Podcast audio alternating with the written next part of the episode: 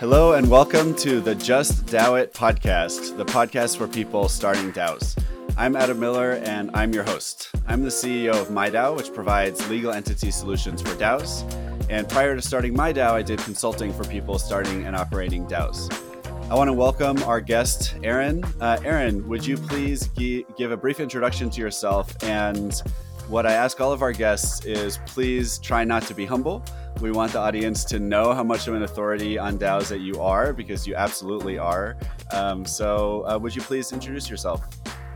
Absolutely. So happy to be here. So, I'm Erin Magennis. I've been working in Web3 for a couple years now. And um, prior to that, I've done a lot of work in community building, startups, and really how can we use technology to better achieve whatever missions we might personally or collectively have and do so in a really efficient way. That led me into kind of the DAO space, of which I'm the chief of staff at Talent DAO, which is an organizational scientist research and data analytics DAO. And then I'm also the chief science officer at Like Minded, which is primarily in the Web 2 realm, but focused on organizational belonging. So I'm able to sit at this intersection point of Web 2 and Web 3 and translate the most up to date research findings from both of those domains to push society as a whole forward. That's awesome. Thank you so much. And for the audience, you may know by now, but we will start with the Just DAO It news report for the first half of the podcast and then turn to the featured guest interview with Erin for the second half. So let's do it. The Just DAO It news report. I will be summarizing all the stories for the guest and for the audience and sharing my reactions. And then, Erin, I'll ask you if you have anything to add. And we'll try to think about what is relevant about these stories for people who are starting and contributing to DAOs. First story is from Kyler Wandler, and the title is What is Sweat Equity Distribution and Why Should DAOs Care?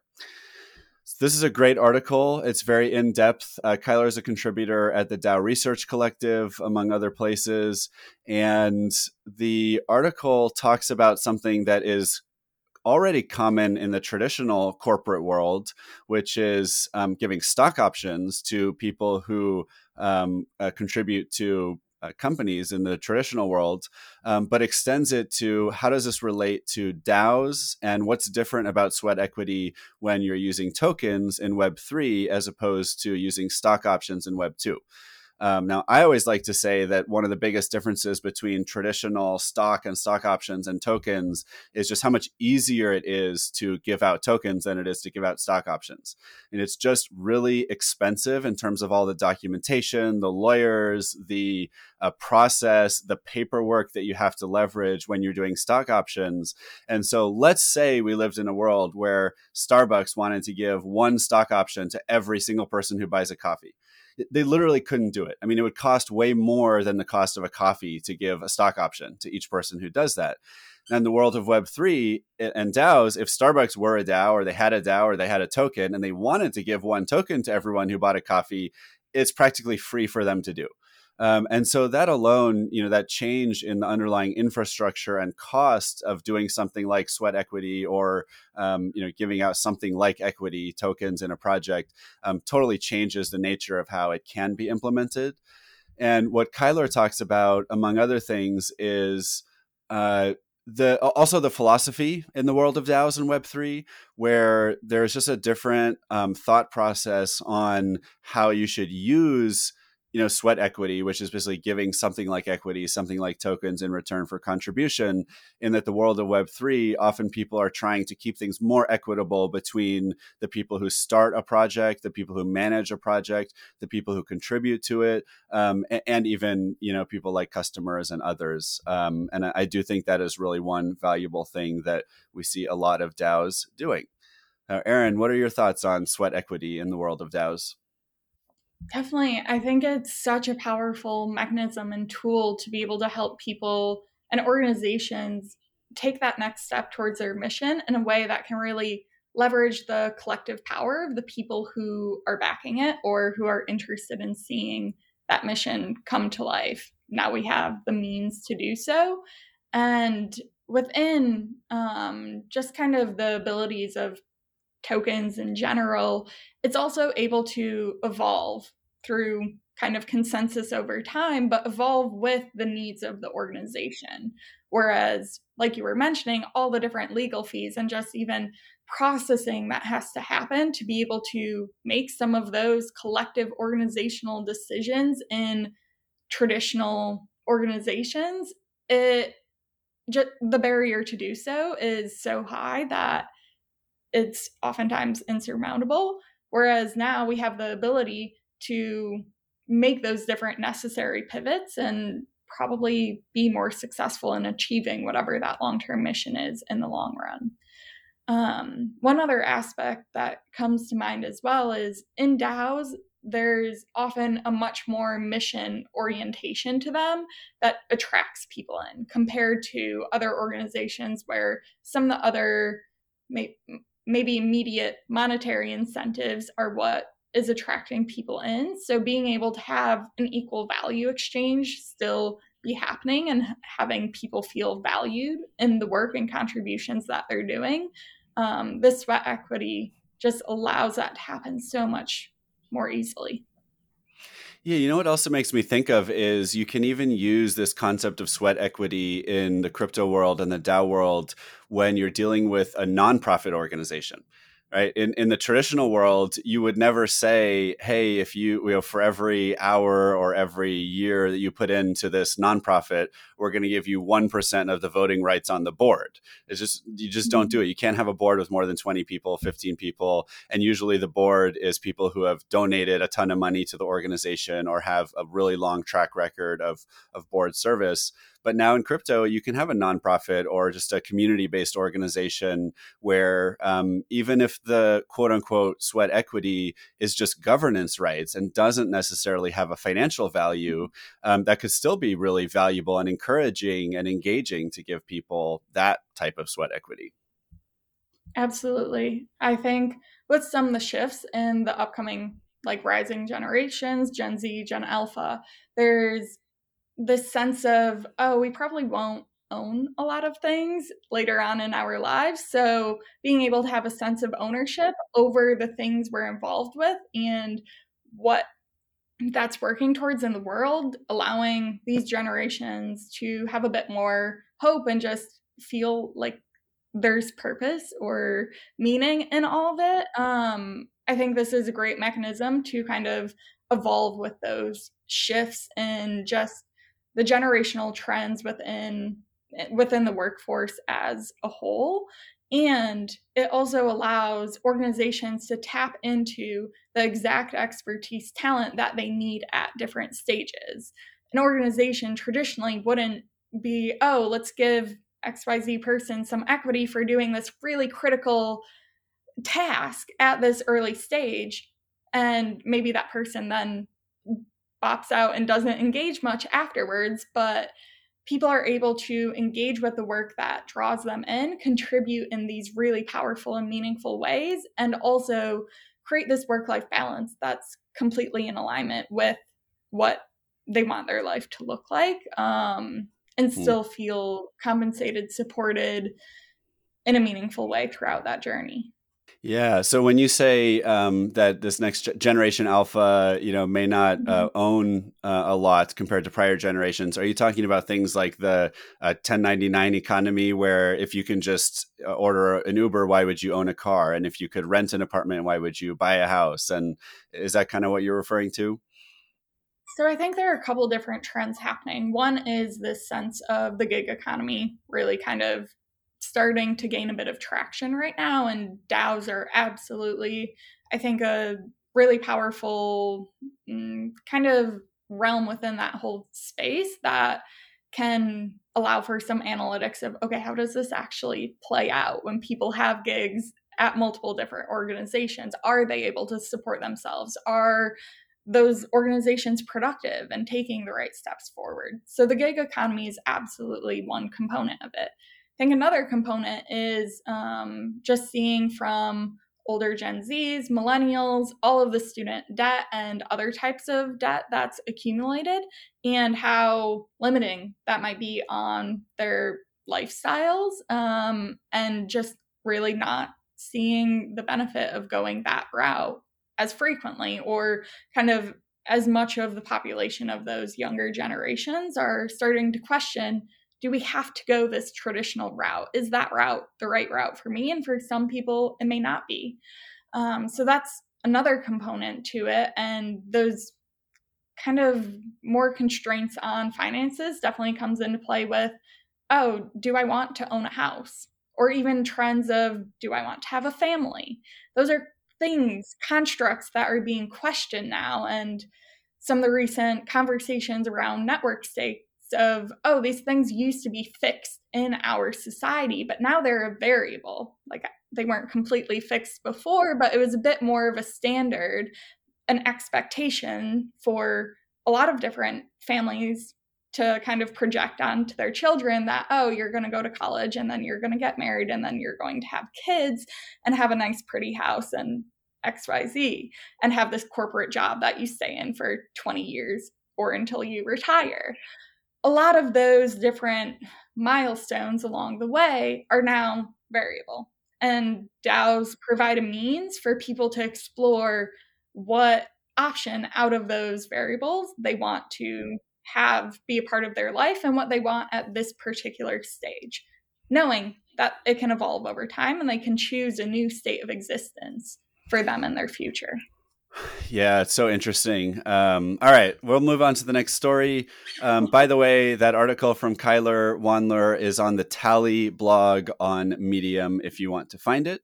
And the next article is from Spruce, and the headline is Decentralized Identity and Web3 Decentralized identity is the continual catalyst that will unlock a new host of use cases on top of those existing paradigms. Talking about everything happening in Web3, like NFTs and DAOs and DeFi, etc.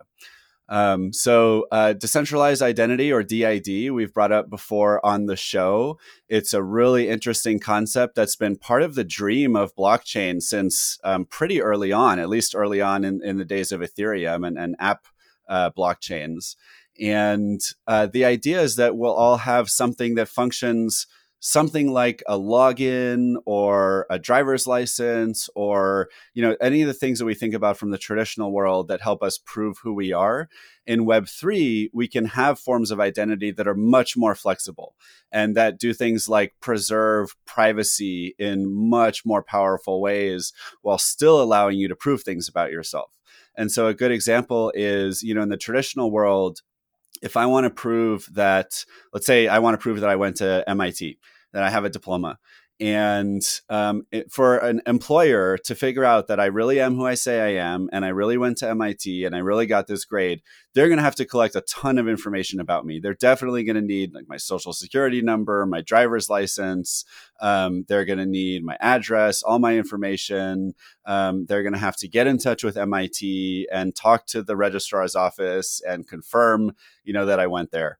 Um, in the world of DID, it's going to be possible to prove individual things about yourself without having to give away all of that information. So, for example, if I want to prove that I have an MIT diploma, I'll be able to do that without even giving them my name if I don't want to um, and without giving them, um, certainly without giving them all the other information that shouldn't have to be relevant to be able to confirm something like that.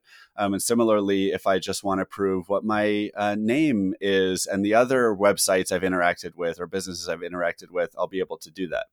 So um, later on in this article, um, the author talks about the implications for DAOs, and there are a couple of implications that that he brings up.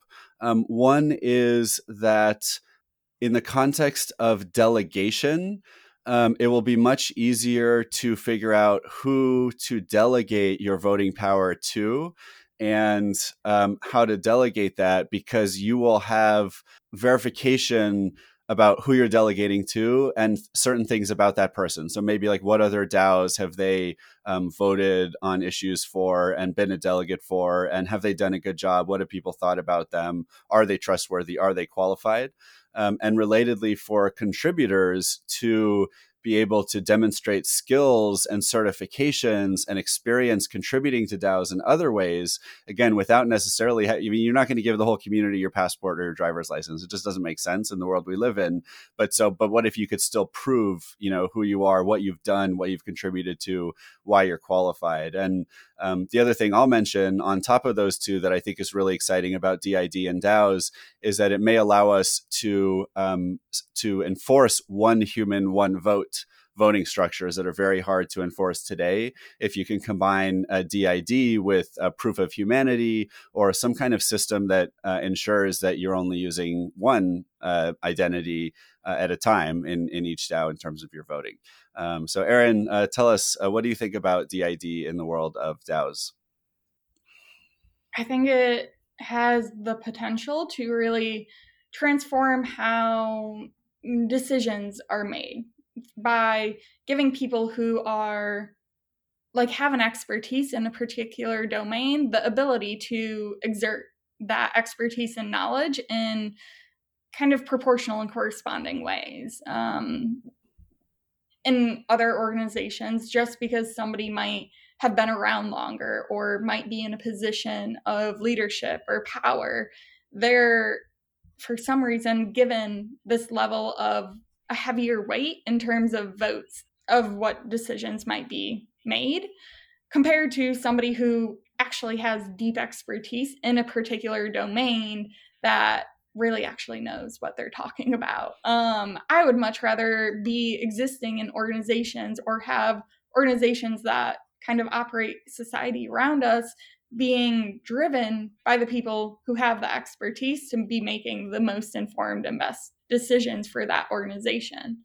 Within the DID space, some different tools that I'm really excited about are what Orange Protocol is building, focused on reputation systems. And as you have those different contributions, how can that credentially live on some sort of a profile for you that can also follow you across different spaces? Also, OpSize Holonym. Um, some of their applications within DAOs in particular of being able to just verify the off chain credentials and tying that to your on chain persona um, and allowing that to help you kind of position yourself or allow other people to trust the different contributions you're making or recommendations you're making in a much deeper way, I think is really powerful and can allow in this kind of realm of anonymous personas and avatars um, to be able to have that level of personal trust between beings and entities that is missing, I think, in a sense, right now. Yeah, and I guess part of the reason it's missing is that we value in a lot of DAOs and in the DAO community the ability for someone to be pseudonymous if they want to, right? So to come in with their Discord ID, and, and it's really valuable, at least in the sense that you don't have to know anything about someone to be able to work with mm-hmm. them, right? Except that hopefully they're doing good work, right? Their their ethnicity, race, religion, age, uh, gender, nothing right? And it's really common in DAOs mm-hmm. not to know those things. And maybe you get on a voice chat and you hear their voice, but you rarely, uh, at least in a lot of DAOs, you don't generally see the people that you're working with even on video.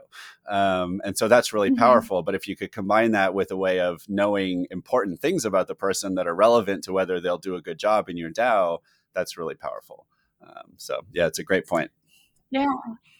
And I don't think it even has to be that you need to know exactly what all of their history is. You just need to know that they're credible. Mm. So I don't necessarily need to know exactly what, let's say, educational background or all the different publications somebody might have produced, but I might want to know oh, they've published in this many number of articles in this many different journals in kind of the traditional world that I can then trust that they're a solid researcher when I'm engaging with them in the DeSci or Talent DAO or some of these other spaces. And that can be expanded to every other skill set as well. Yep. Awesome. All right, next article is from Coindesk, and the headline is Ethereum is getting cheaper to use even before the merge. Fees and on chain use are leveling out by Daniel Kuhn. Um, so, uh, this article I like because it's been really fun that uh, gas fees have been lower um, and all kinds of things that you might want to do in Web3. Maybe traditionally you would have had to use a, a layer two, you know, some kind of a scaling solution or some blockchain other than Ethereum um, because the prices on Ethereum were prohibitively high. And the example I want to give that's relevant to DAOs is, you know, back in, I think, late last year, I was experimenting with a lot of DAO tech platforms. Um, so a, a couple mm-hmm. examples are like a DAOhaus, which runs on the Moloch underlying DAO smart contracts, or a Syndicate.io, which is an investment DAO uh, tech platform. And I remember Syndicate especially um, because it was really cool but it was only on Ethereum, at least at the time. And I really wanted to try it out. So I created my own DAO one morning. Um, I was really excited. I really enjoyed it. And it cost me hundreds of dollars just to like spin up a DAO in terms of creating the smart contracts and maybe doing a sample proposal. Um, and right now, I think something like that would cost probably 10% as much, like maybe 15 instead of $150. And so this is a great time for anyone who's thinking about getting into the DAO space to go experiment with tools. Um, you know, find a, a, DAO platform or DAO tool that runs on chain that you think is interesting and play with it because um, gas fees are really low right now. And so it, it, won't cost you as much as it normally would. Um, Erin, what do you think? kind of expanding off of just gas fees into the overall market, having been in a bit more of a bearish state, um, people as well as technologies are a lot more accessible right now. So if there's different mm. work that's being done across different DAOs, some people might have had to focus on other jobs that they might have currently. So there might be need there for people to step up into different roles. So there's a lot of opportunity at this point in time to reach out, test out other tools, technologies, chains, whatever it might be, um, as well as reaching out to different DAOs that are doing cool things that you might want to be a part of. And there's just so much opportunity to play here and design what you want your involvement with these different tools or with these different DAOs to look like. Mm, I love that. Yep. Great time to try to get involved. It's the build market, right? Mm-hmm. All right. Uh, next article, also from Coindesk by the same author, is called uh, How to Get into Seed Club, the Y Combinator of Web3. The popular DAO Accelerator offers a 12 week crash course for building a token project. So um, this is cool. If you're thinking about starting a DAO, first of all, just DAO it, and second of all, check out Seed Club because they are offering a incubator of sorts for uh, DAOs that are looking to grow and expand. Um, and uh, it looks like Seed Club is not necessarily offering funding as part of this round, um, but they are offering uh, advice and a community um, and uh, networking and connections, um, helping uh, DAOs uh, take it to the next level. Now, Erin, anything to add here? Yeah, I'm a big fan of Seed Club, like some of the most cohesive, powerful DAOs, and powerful in the sense of really taking those meaningful next steps towards whatever their mission or goals are. Um, and doing so in a way that really engages a large number of the people who are connected to their organization.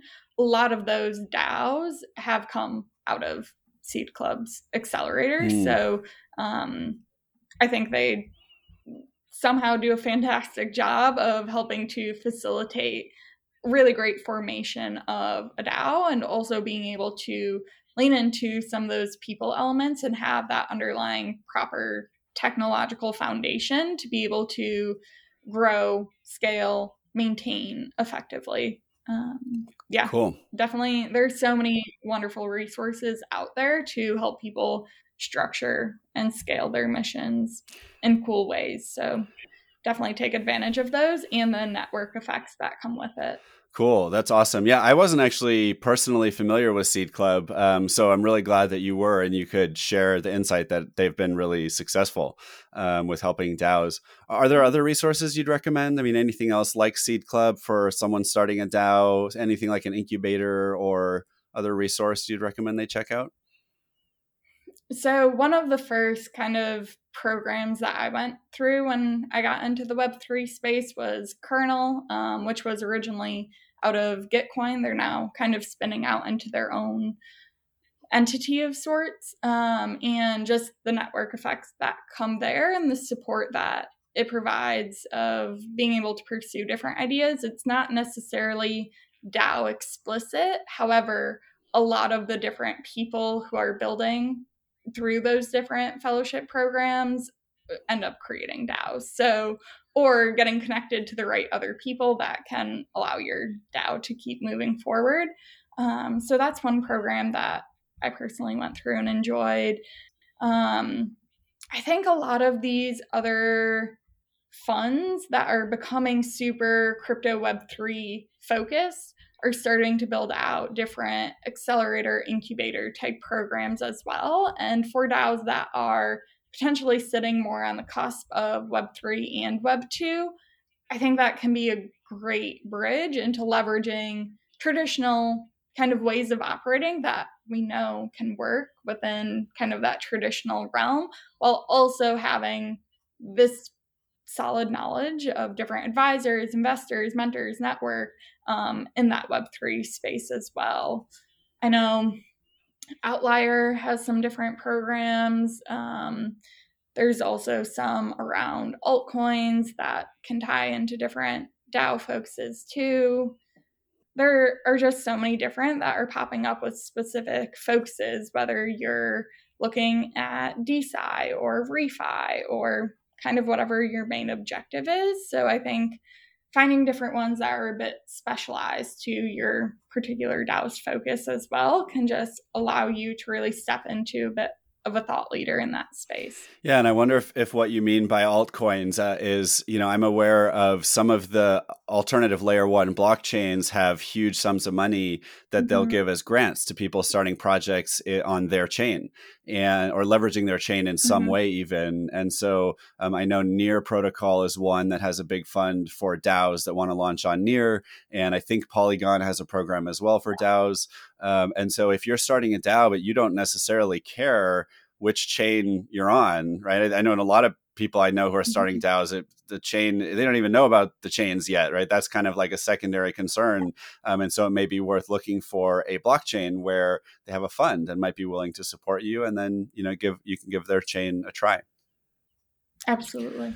Uh, next article, also from CoinDesk um, by Eli Tan. The article is A DAO that literally wants to party on the moon just sent a viral YouTuber to space. Moondao purchased two Blue Origin tickets as part of its larger mission to explore the cosmos after raising $8 million.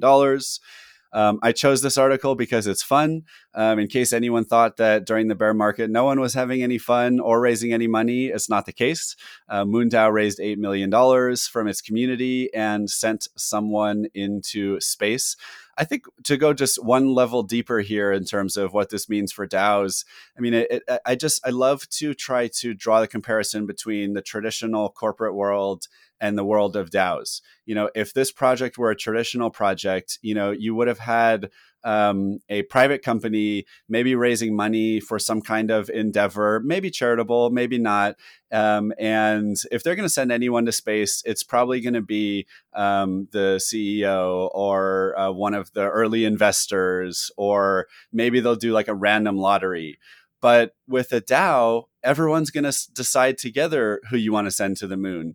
And it just feels different. I mean when i imagine if i put myself in in the shoes of someone who either is like giving away their money and then never has any control over what happens next versus like contributing your money to something you share control over even if you have a small percentage of control it just feels totally different. And now when someone goes to the moon who could have been you right but now it feels like you're connected to it like you're part of it in a way that I just don't think um, you can achieve with traditional organizational structures.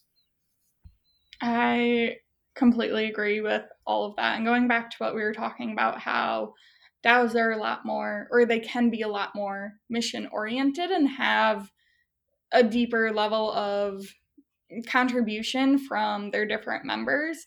I think this is a fantastic example of that and also allows people, like you were saying, to feel that sense of ownership and connection and responsibility for seeing that mission through in a way deeper way, which will allow us as a society to chase after some of these moonshot initiatives or visions that before we just didn't have the means to kind of gather that collective power to achieve. Yep, so true. Um, next article from Cointelegraph by uh, Ciaran Lyons. The headline is Mental health support prime for decentralization, say academics. A shortage of mental health services in the future could be solved with a Web3 powered mental health support network, suggests academics. These academics include some uh, researchers and professors from Johns Hopkins University in Baltimore and I think what's interesting here is that when I first saw the headline, I was thinking, oh, this must be about providing mental health support to DAO contributors, because sometimes, just like working in a traditional company, um, it can be challenging from a mental health perspective. And if uh, your organization, your team isn't thinking about the physical and mental health of the people on the team, um, often you can have issues. And I've heard of really interesting people working on really interesting things in that space. But it turns out this article is actually about something different. This is about applying a DAO to the world of mental health, the, the overall world of mental health. And the suggestion is uh, to me, it's kind of like how in the world of mental health, you often have group therapy or, or like groups where people heal together by speaking with each other and being supportive of each other. And maybe there's a therapist in the room, maybe not, um, but that can actually be really productive. And one of the things this research suggests is, you know, what if you had a DAO where the purpose of the DAO is people are there to support each other and help each other and listen and speak with each other, and you get rewarded with tokens for whenever you help someone um, or whenever you show up to a group or whatever it is. Um, so I think it's a really interesting idea that I'd be certainly excited to see people try. Um, any reactions to this, Erin? I love that. My first like truly tech startup was in the mental health space. So anything that's pushing that whole realm forward, especially with um, newer ways of using technologies to achieve kind of that same goal of better mental well-being i'm a huge fan of. And i think the people who would be attracted to this already have this underlying layer appreciation for the power of the collective and collective connection and how that can really have a transformative effect at the personal as well as kind of larger level. Um, I'm fascinated to see where where that might be able to go and also what other industries and spaces might be able to learn from it as well. All right, next article, also from Cointelegraph, is uh, by Ezra Reguera. And the headline is Ethereum founder speaks against transferable governance, community responds. Vitalik Buterin wrote that supporting DAOs with transferable governance tokens is contradictory and enables the power hungry. So this is a really interesting one. You know, Vitalik is someone who I always listen very closely to. I read all of his articles, and you know, when someone uh, I very much respect says something that sometimes conflicts with what I believe, I try really hard to listen and, and see if I can update my mental model and my view of the world. And it's not the first time I've heard someone um, criticize transferable governance. And I think what what he's talking about is basically using fungible, transferable, liquid ERC20 tokens or something like them to represent governance rights in a DAO. And that when you do that, th- those tokens become a lot like stocks in the sense that the more money you have, the more you can buy. And so, um, you know, if you're a wealthy person compared to a poor person, you're going to end up with lots of governance rights in everything you're involved in. And the poorer person is going to end up with fewer governance rights in everything you're involved in if you use these types of liquid um, tokens. And um, interesting that the article also called out the community responding. I mean, I like that too because I think there really are two sides to this issue. Um, you know, I am a capitalist. I do believe in free markets. I also believe in thinking about you know how we can um, create regulations or systems that moderate some of the influences of capitalism and free markets that we don't like. You know, things like externalities. And, and this is a good example. You know, um, the value of using uh, fungible liquid tokens can be, first of all, that you provide capitalization to a project, right? So by allowing the tokens to be traded, you basically get a market cap, even if they're just governance tokens that the community, the project can draw on to fund their work. So that's one really powerful thing that came from capitalism um, that, that can apply to DAOs as well. Um, and the other thing is, um, you know, the incentive mechanism whereby, let's say everyone did have about the same amount of money. Um, and now you have DAOs. Uh, in that situation, people are going to end up having more governance rights in the things that they care more about and that's actually a good thing right like i'm going to have governance rights for like my house and my yard and my town and the businesses i care about the brands i care about you know why should i need you know the same amount of governance rights as other people in something I don't care about, and they don't need governance rights in the things I care about. And so, using tradable tokens and, and liquid tokens is a good way. You know, transferable governance rights is a good way to achieve that. Um, so, uh, to me, this is a really important and interesting debate that I'm excited to see people in the DAO world uh, continue to uh, contend with. Um, Erin, what do you think? I can completely understand why that stance could be valuable at this stage right now. Going back to what we were talking about in terms of reputation systems and even with this mental health DAO, the ability to recognize the contributions that traditionally have been swept under the rug as not important, even though having those glue like people that provide the necessary support to folks at the exact moments when they need it, or who are being these super connectors that allow for the formation of the right teams to come about, or the right founders to come together, or connecting the right new employee in traditional orgs into a specific department or role, those people haven't been recognized at the level of contribution that they've been having right now within the DAO space, I don't think we have all of those reputation systems completely built up in effective ways.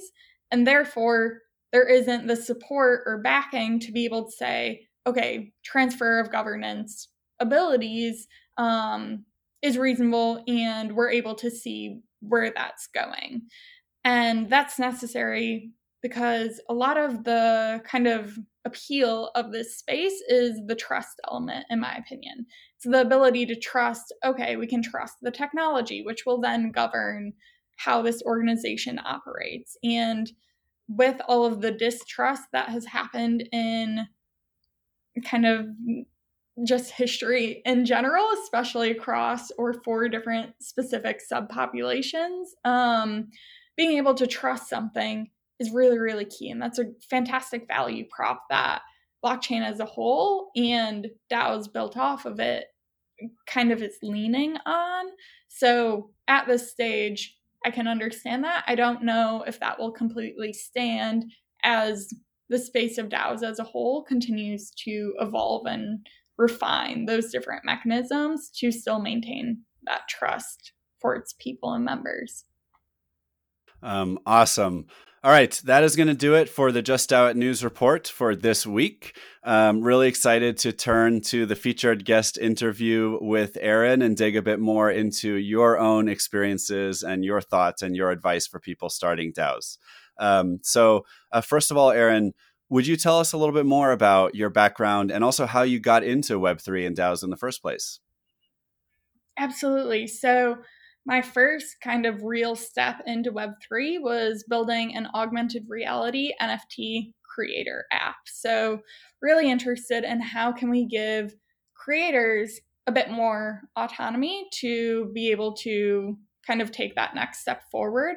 And at the time when we started building this a couple of years ago, um, there was this massive disconnect between Web3 and NFTs and kind of the rest of the world.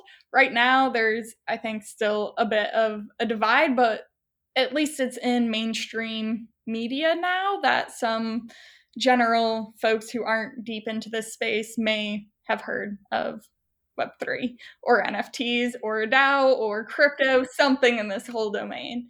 Um, so, yeah, the really kind of main objective of using augmented reality, also taking a mobile approach to that, was how can we meet artists, creators, people in general where they're at today, which is, I think, one realm within Web3 and DAOs that could be improved across the board.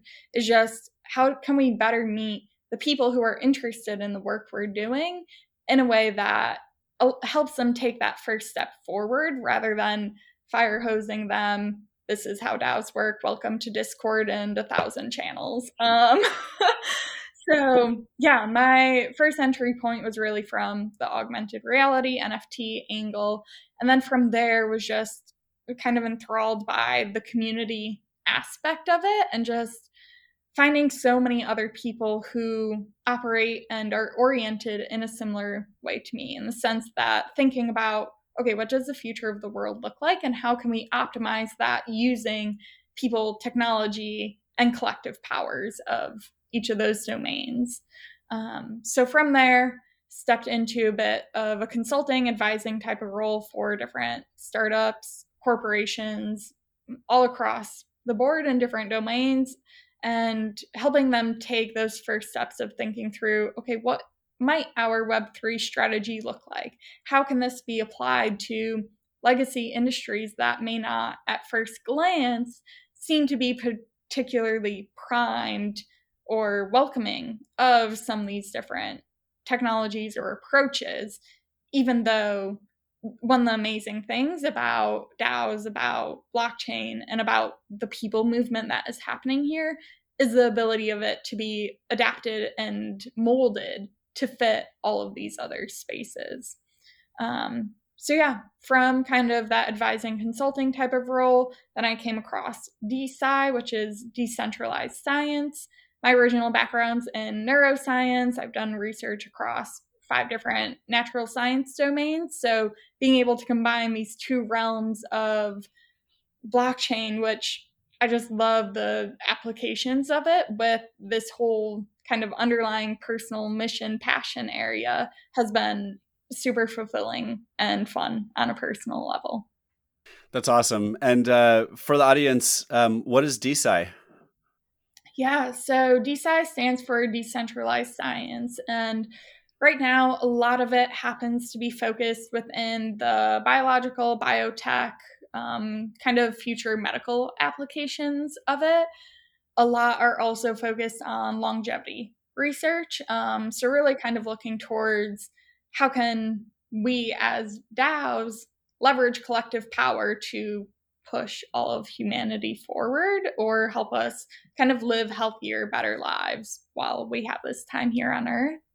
And within that whole space, though, there's some absolutely amazing um, landscape maps that um, some folks from the Ultra Rare podcast have built out. And it really helps people visualize okay, these are the different DAOs within DeSci focused on funding. These are the ones focused on research at this early level. Um, these are the ones focused on knowledge sharing across maybe traditional Web 2 labs, um, as well as a whole bunch of different domains. So the whole ecosystem is starting to form these different clusters. And one reason why I think the DeSci space in particular is super valuable is due to the fact that traditional institutional science has often had a very competitive edge to it, where there's this lack of collaboration and lack of knowledge sharing, which results in duplication of efforts of projects of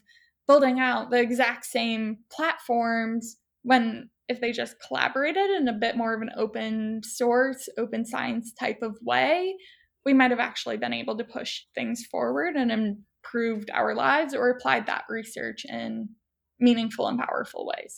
Uh, very cool. Yeah, I had a call with some of the founders from HairDAO, and when I got on the call, they all had amazing hair and uh, I have no hair. And I thought, uh oh, this is going to be awkward.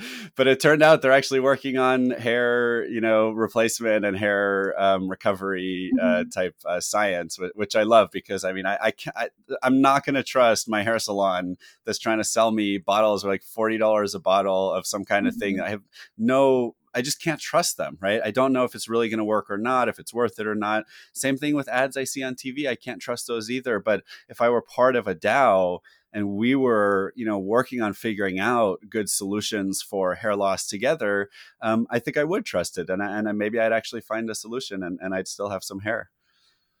Yeah and going back to the idea of reputation identity trust um, there's a lot of really cool work being done in that space within DeSci as well one concept that's coming about, um, kind of originally crafted by Molecule, which is also helping to spin out other DeSci DAOs, is this idea of IP NFTs. So, intellectual property being able to be assigned to NFTs that can then be transferred or um, shared earlier, kind of in the journey, or have those original scientists be able to still be involved or have some different revenue streams too as their discoveries are monetized in the pharmaceutical realm, especially. Um, on the flip side of that, what some of the work we're doing at Talent DAO is building out a journal of decentralized work. And with that, we are building in a whole reputation layer. So as people review or leave commentary on the other publications that are accepted into this journal or in the review of those articles, um, reputation is built up over time. So then other members who may not have the time capacity to be involved in that level can delegate their stake or voting powers to voices um, of contributors who they really trust to be able to represent their points of view. And being able to track that contribution of knowledge exchange and also analysis kind of across the research realm, I think can be super transformative and allow for earlier stage scientists to really take those next critical career steps rather than being stuck in this hierarchical process that mm. academia has traditionally allowed only certain people to really succeed in. Yeah, such a good point. Um, so tell us a little bit more about the projects that you're working on right now. Yeah, so I've mentioned a few so far. Um, one is Talent DAO, which is doing research on anything organizational science, so people, structure, organizational design um, of other DAOs. So we kind of do collective research across different DAO ecosystems, working with a couple different chains right now, as well as um, working with individual DAOs to help those different leaders or just the DAO as a whole understand oh, here are different opportunity zones uh, to better engage our people, or here are some different structures that might allow for better incentivization models based on what the interests of the people that are part of that DAO are looking for. In addition to providing different tooling, data analytics, reports, um, both at that individual DAO as well as the collective level and helping people who are forming new DAOs take kind of those first steps forward in a really informed way. One way that we might be a bit different than a couple other DAOs or groups focused on in a similar type of realm of trying to understand this space. All of the kind of original founders, core contributors, and the vast majority of our DAO are organizational scientists. So we're trained in the scientific research methodology and that's one of our really core components and values is maintaining that level of rigor and detail and um, just overall operations to the work that we do so that other people the entire ecosystem um, or other daos can trust the outputs that we're producing at a much deeper level. So i'm kind of working in a chief of staff type role there, helping to spin out a few different squads right now. We just got um, a grant squad up and running, as well as a finance operations, forming up our tokenomics one right now with some exciting updates coming soon this fall.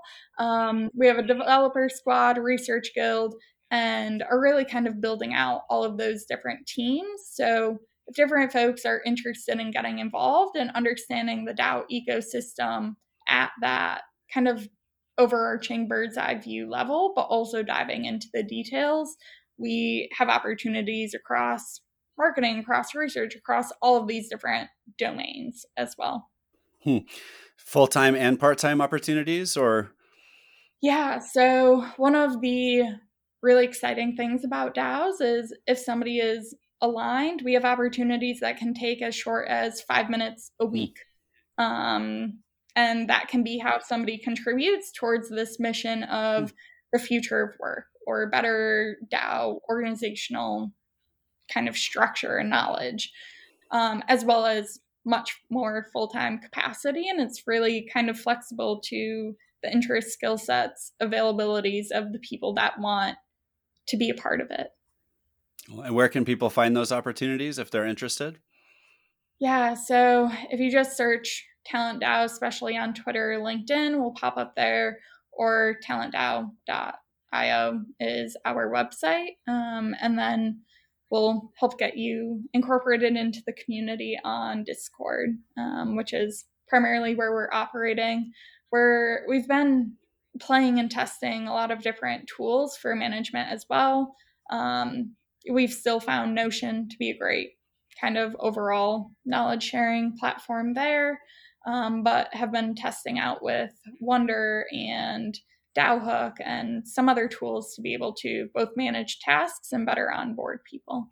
Yeah, I, you know, and I just want to say for a second how much I love Discord. I, I, know people have positive and critical things to say about it, but it just brings me back to around 1993 when I was eight years old and I first got interested in the internet. Um, I was using AOL dial up and I was going into mm-hmm. chat rooms and talking to people about stuff. And it was probably like soccer and baseball and making websites because those were the things I was into um, at that time. And now we're back uh, having our communities online and chatting online. So um, yeah, people should definitely go check out the Discord if they want to uh, find uh, and get to know Talent DAO. Definitely. Yeah. And a couple other organizations I'm involved with. Um, I'm the chief science officer at Like Minded, which is a tool to help scale organizational belonging. So, using a psychology personally backed assessment and algorithm to help drive human connection through connections, um, compatibility matching. So, we'll introduce you to specific other people within your company, your DAO, your organization, your community whatever kind of entity it might be that is engaging with it um, to really drive that deeper level of connection. And how I think this is really applicable in the DAO space is a lot of DAOs are forgetting the A, the autonomous part of it, and being able to leverage technology to automate some of these different components that we're claiming are valuable or we're doing within DAOs, but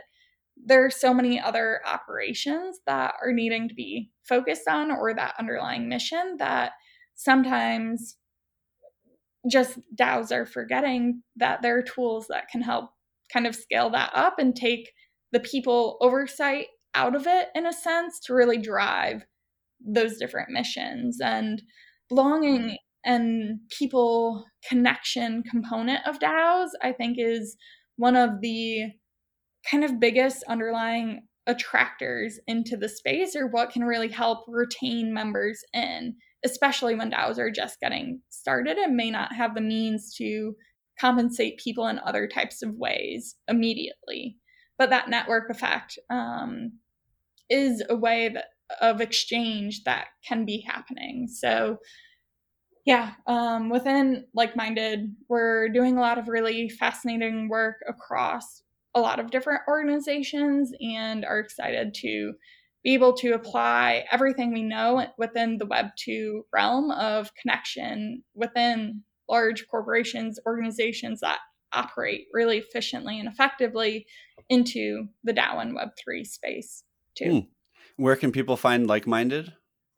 Yeah, if you search the like minded company on Twitter or LinkedIn as well, otherwise, likeminded.ai, all of these different organizations are also linked in my Twitter, which might be the easier way to find a couple of them. Yep. And um, yeah, it's people can also take the assessment for free on our website. So if they're just personally interested in better understanding their own personality and communication style in particular, um, they can check that out there. And we've classified people into 12 different archetypes, which is one approach that can really help DAO leaders better understand, especially the onboarding process, where I think a lot of DAOs are losing out by not understanding the different cognitive types that people have.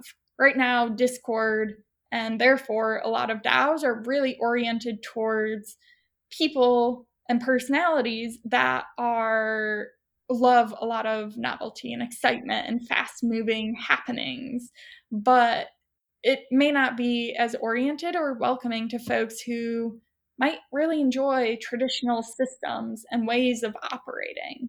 Um, and people who have this more traditional way of operating are what allows for organizations to maintain which allows them to grow in the long run. So, for the sustainability of DAOs, being able to attract and create a space of belonging for all different cognitive types is essential. And I think as an entire ecosystem and space, we're doing a great job for specific cognitive types, but not across the board, which is preventing a lot of DAOs from scaling or really reaching their missions effectively. Mm, such a good point. I love that.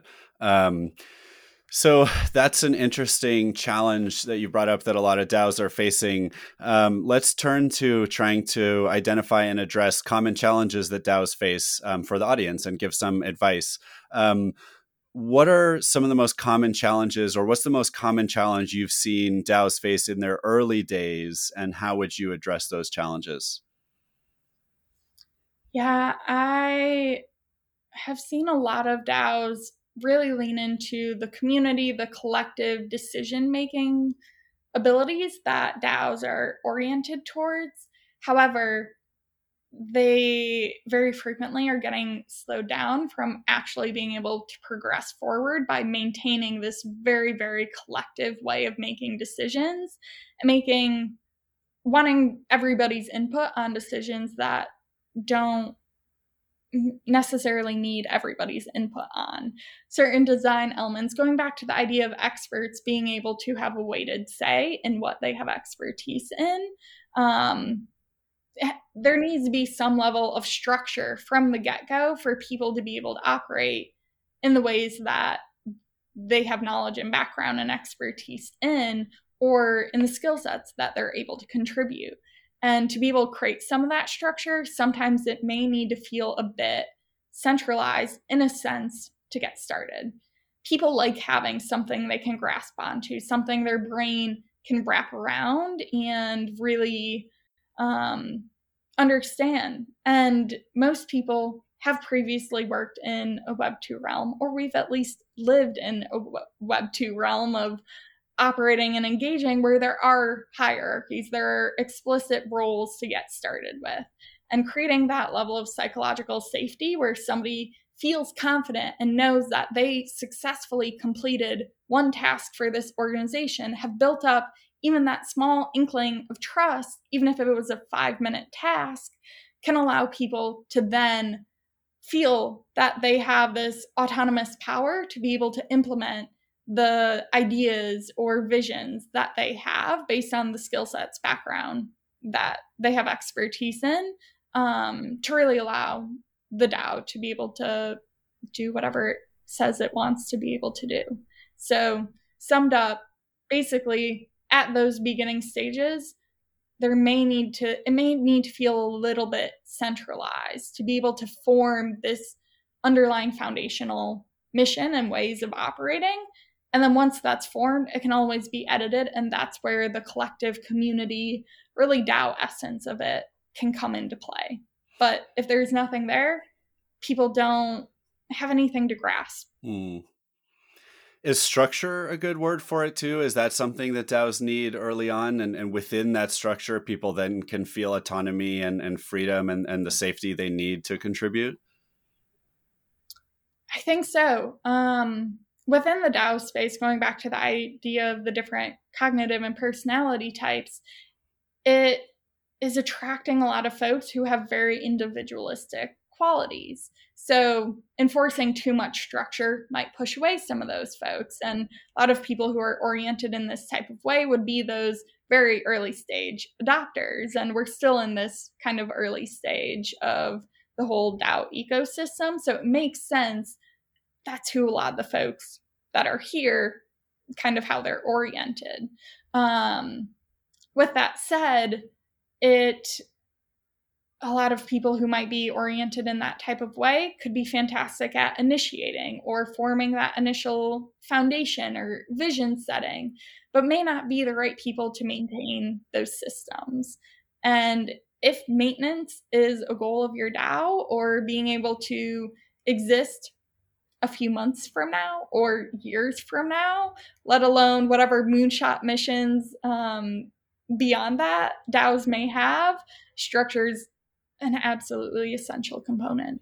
Cool. Awesome. Makes sense. Um, people may hear my dog in the background. I'm not sure. A little bit of uh, squeaking since I haven't given her any attention since I woke up this morning and rolled right to the mic.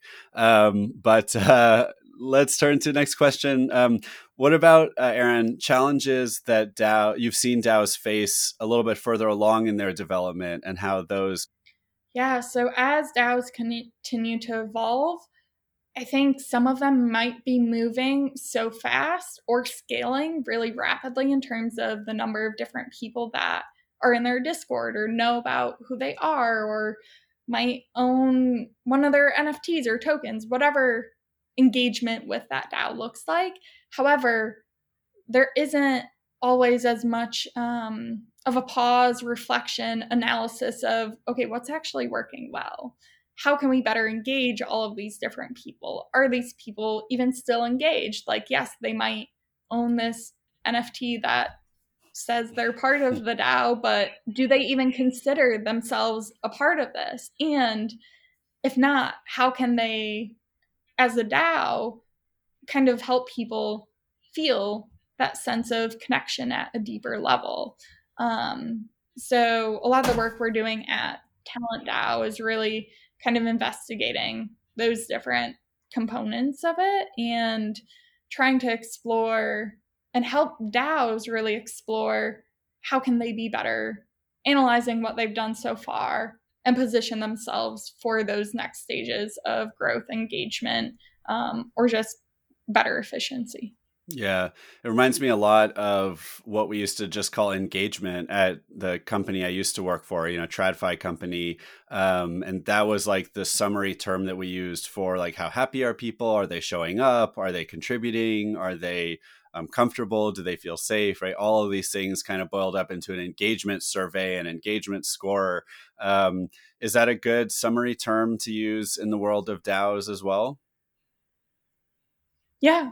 Um, I think just understanding what engagement looks like and also what, as a DAO, you care about. Mm. So relying on Web2 surveys and tools to measure that engagement may not be the right approach.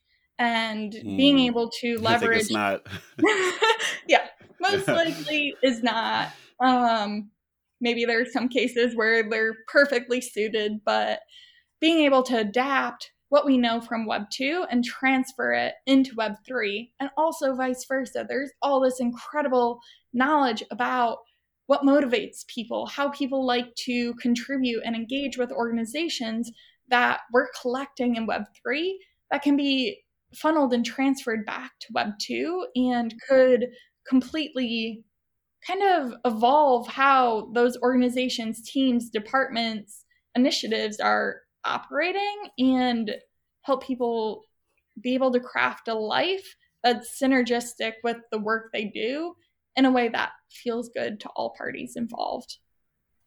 Yeah, awesome. Um, what about Erin? Just what's your favorite piece of advice or number one piece of advice you would give to people who are starting DAOs today? Focus on people. Um, like DAOs are coming about because we have this interesting, cool technology that can allow for greater trust and just ways of operating. But people are still behind it and deciding how those tools are used and which tools are used and if they'll continue to be used. And for DAOs to be able to operate, yes, we have this autonomous and this decentralized component, but people are still this essential key factor of it. And people need to feel like they belong within your DAO. Otherwise, they're not going to stick around. They aren't going to contribute in as deeper of meaningful of a way as they could be. And your organization, your mission, your objectives, whatever your DAO is centered around is missing out on that. And I think the world is too, especially because so many DAOs that are coming into existence have this beautiful, amazing mission to it. And if the fact that they aren't being fulfilled at this wonderful big level is because we forgot about the people and how to make them feel like they belong and leveraging tools to help that be achieved. That seems silly to me yeah, it's so interesting that DAOs came out of the world of technology, but really they're all about people. And, and, maybe mm-hmm. that's actually true about all technology. At the end of the day, really, technology is just about how people live and operate and work. Um, but uh, at the same time, I, I, feel like now that we have folks like yourself and Talent DAO um, helping lead the way, we're going to be able to take DAOs to a level that would not have been possible if it was just engineers building tools for people to interact as opposed to people thinking about how people interact.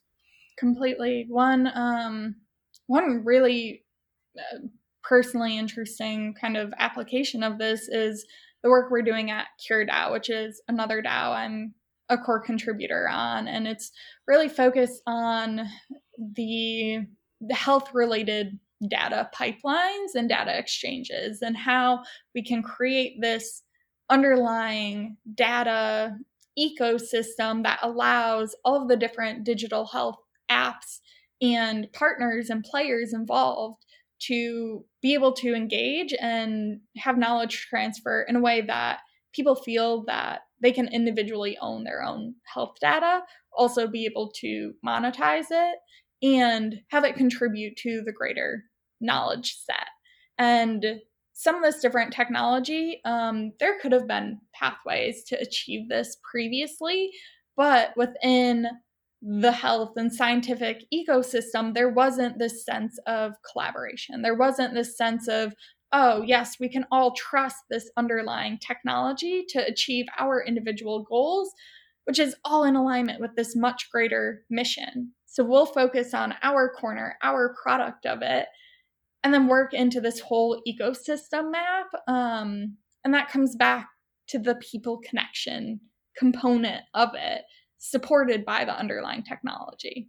In my mind, Web3 and DAOs and blockchain as a whole isn't about the technology, it's about what the technology allows people to do and how they can design their interactions with one another in a way more powerful way. Mm. That's awesome. So, turning to tools specifically, because we still do love tools in the space of DAOs, um, you've mentioned a lot of awesome tools already. Any other favorite tools or interesting tools that you would recommend people check out? Um, I would say just experiment.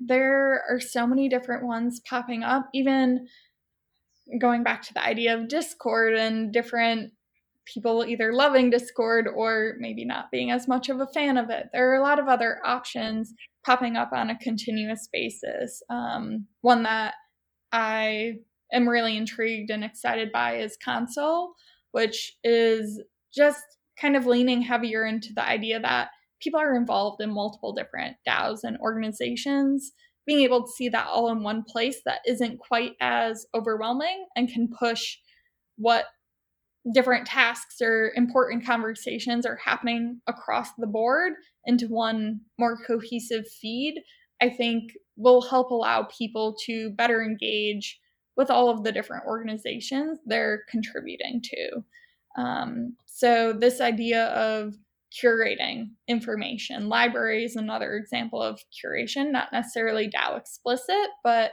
I think can be a platform that allows DAOs who have a specific domain expertise or focus area to be able to curate knowledge in a more on chain type of way that other people can then follow along with. Um, and then I think just being able to use tools that enhance onboarding more effectively. So, DAOhook is one that um, I'm a fan of, of just being able to simplify okay, what is this organization? What is the first step I can take? Where is all of this information kind of compiled in one easy, user friendly type of way? which is something that I think a lot of DAOs are missing. Even when I click into different discords, I'm like, I know I joined this this discord for a reason, but I can't even find what the underlying mission of this is. So at minimum, having a channel that says like the underlying mission, what your DAO is even about, and where I can find your website in a super easy, semi standardized way in terms of I can just look at the top of the Discord channels and be able to click there and remember why I joined in the first place. Um, I think can go such a long way. So it's little details that help people feel psychologically safe by leveraging technology. And then I guess just reiterating with like minded, being able to automate those connections all you need within an organization is one person who you feel connected to or one best friend to speak um, that allows you to really feel like you belong there and keeps you engaged in a much fuller capacity. So being able to leverage tools like like minded's connection platform can allow people to be able to feel that. And those feelings are what really drive the evolution of DAOs and their capabilities. Yep. I'm really excited to check out Like Minded. I can't wait to take the test and, and see what it, it says about me. Um, what about uh, any favorite DAOs other than the ones mm-hmm. you've already mentioned that people may want to check out? And if you want to repeat one you've already said, that's that's fine too. If you want to emphasize it. Yeah, I mean, as a whole, I'm just incredibly excited by the DeSci space um, and how we're able to take this whole knowledge and application of collective power and really transfer it into a domain that affects all of us. Like our physical health and well being is something we can't run away from. Maybe it's not a primary factor right now, but as we continue to age, it will be a factor. And all of the different work that's going into that space, as well as how all of the DAOs within DeSci are taking the knowledge and operations of what has worked well in Web 2 and taking that next step forward in Web 3 to kind of push the edges of what's possible, be able to explore research experiments that might have traditionally not gotten funding and now can because we have this new mechanism to do so. In addition to the fact that they still have to operate within a Web 2 realm. The knowledge still has to be transferred to organizations that are Web 2 and will continue to be Web 2. So being able to bridge that effectively, I think there's so many learnings from the DeSci space that can be applied to other industries, um, especially more legacy oriented industries that could feel a bit stagnated and really be positioned for newer approaches or ways of engaging and operating. Just gave me an idea, which is to make sure the audience knows what we mean when we say Web two, because I think I was with some friends recently and I said it, and they were they kind of looked at me funny. Um, if I have it right, we kind of use Web two to refer to everything that came before, not just Web three as a technical thing, but like crypto, blockchain, decentralization, DAOs, mm-hmm. NFTs, like any element of the old world, the traditional world, whether it's just your old job we'd call it web 2 whether it's mm-hmm. yes of course like an old website we call it web 2 also it could be like using a bank is kind of a web 2 thing to do right so do i have that right or would you expand at all on the definition yeah i think a lot of people have kind of their own interpretation of that hmm. but i completely agree with that definition and I guess my main expansion would be, in my mind, Web 2 and Web 3 is also a difference of mentality mm. and mindset. So the way people are perceiving the world and how they interact with it, both individually and how they interact with organizations, um, yes. which is completely a component to everything you just outlined. But for me, that's the biggest differentiator. And some of this technology is just the kind of more tangible means of which that mentality shift is occurring or where that differentiation can be played out. Totally. I love it. All right, Erin, this has been amazing. Um, it's been so awesome having you on the show. Um, where can people find you and your projects on the web and on social? Yeah, so I'm just at Erin Magennis on every platform um, and can find out more about a lot of the different projects and organizations that I mentioned on my website, erinmagennis.com, as well as being linked in my Twitter profile, especially. So, would absolutely love to connect with other folks who are working in this people relations, community engagement side of things, um, design and structure, and then anyone who is in the DeSci space too. Um, or just folks who are interested in getting onboarded more effectively. I'm working on some different projects that help bring this whole realm of Web3 into the real world through a couple of different um, initiatives under an umbrella of Web3 in real life. So I'm definitely looking for collaborators and partners in, in those initiatives as well.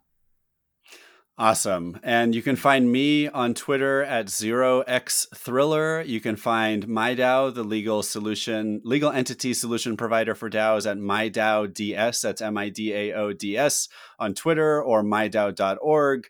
Please consider liking us and leaving us a review. Uh, and send me questions or advice in terms of how I should interview future guests. Um, again, Erin, thank you so much. It's been such a pleasure having you on the show. Yes, thank you for having me. And audience, are you thinking about starting a DAO? Just DAO it.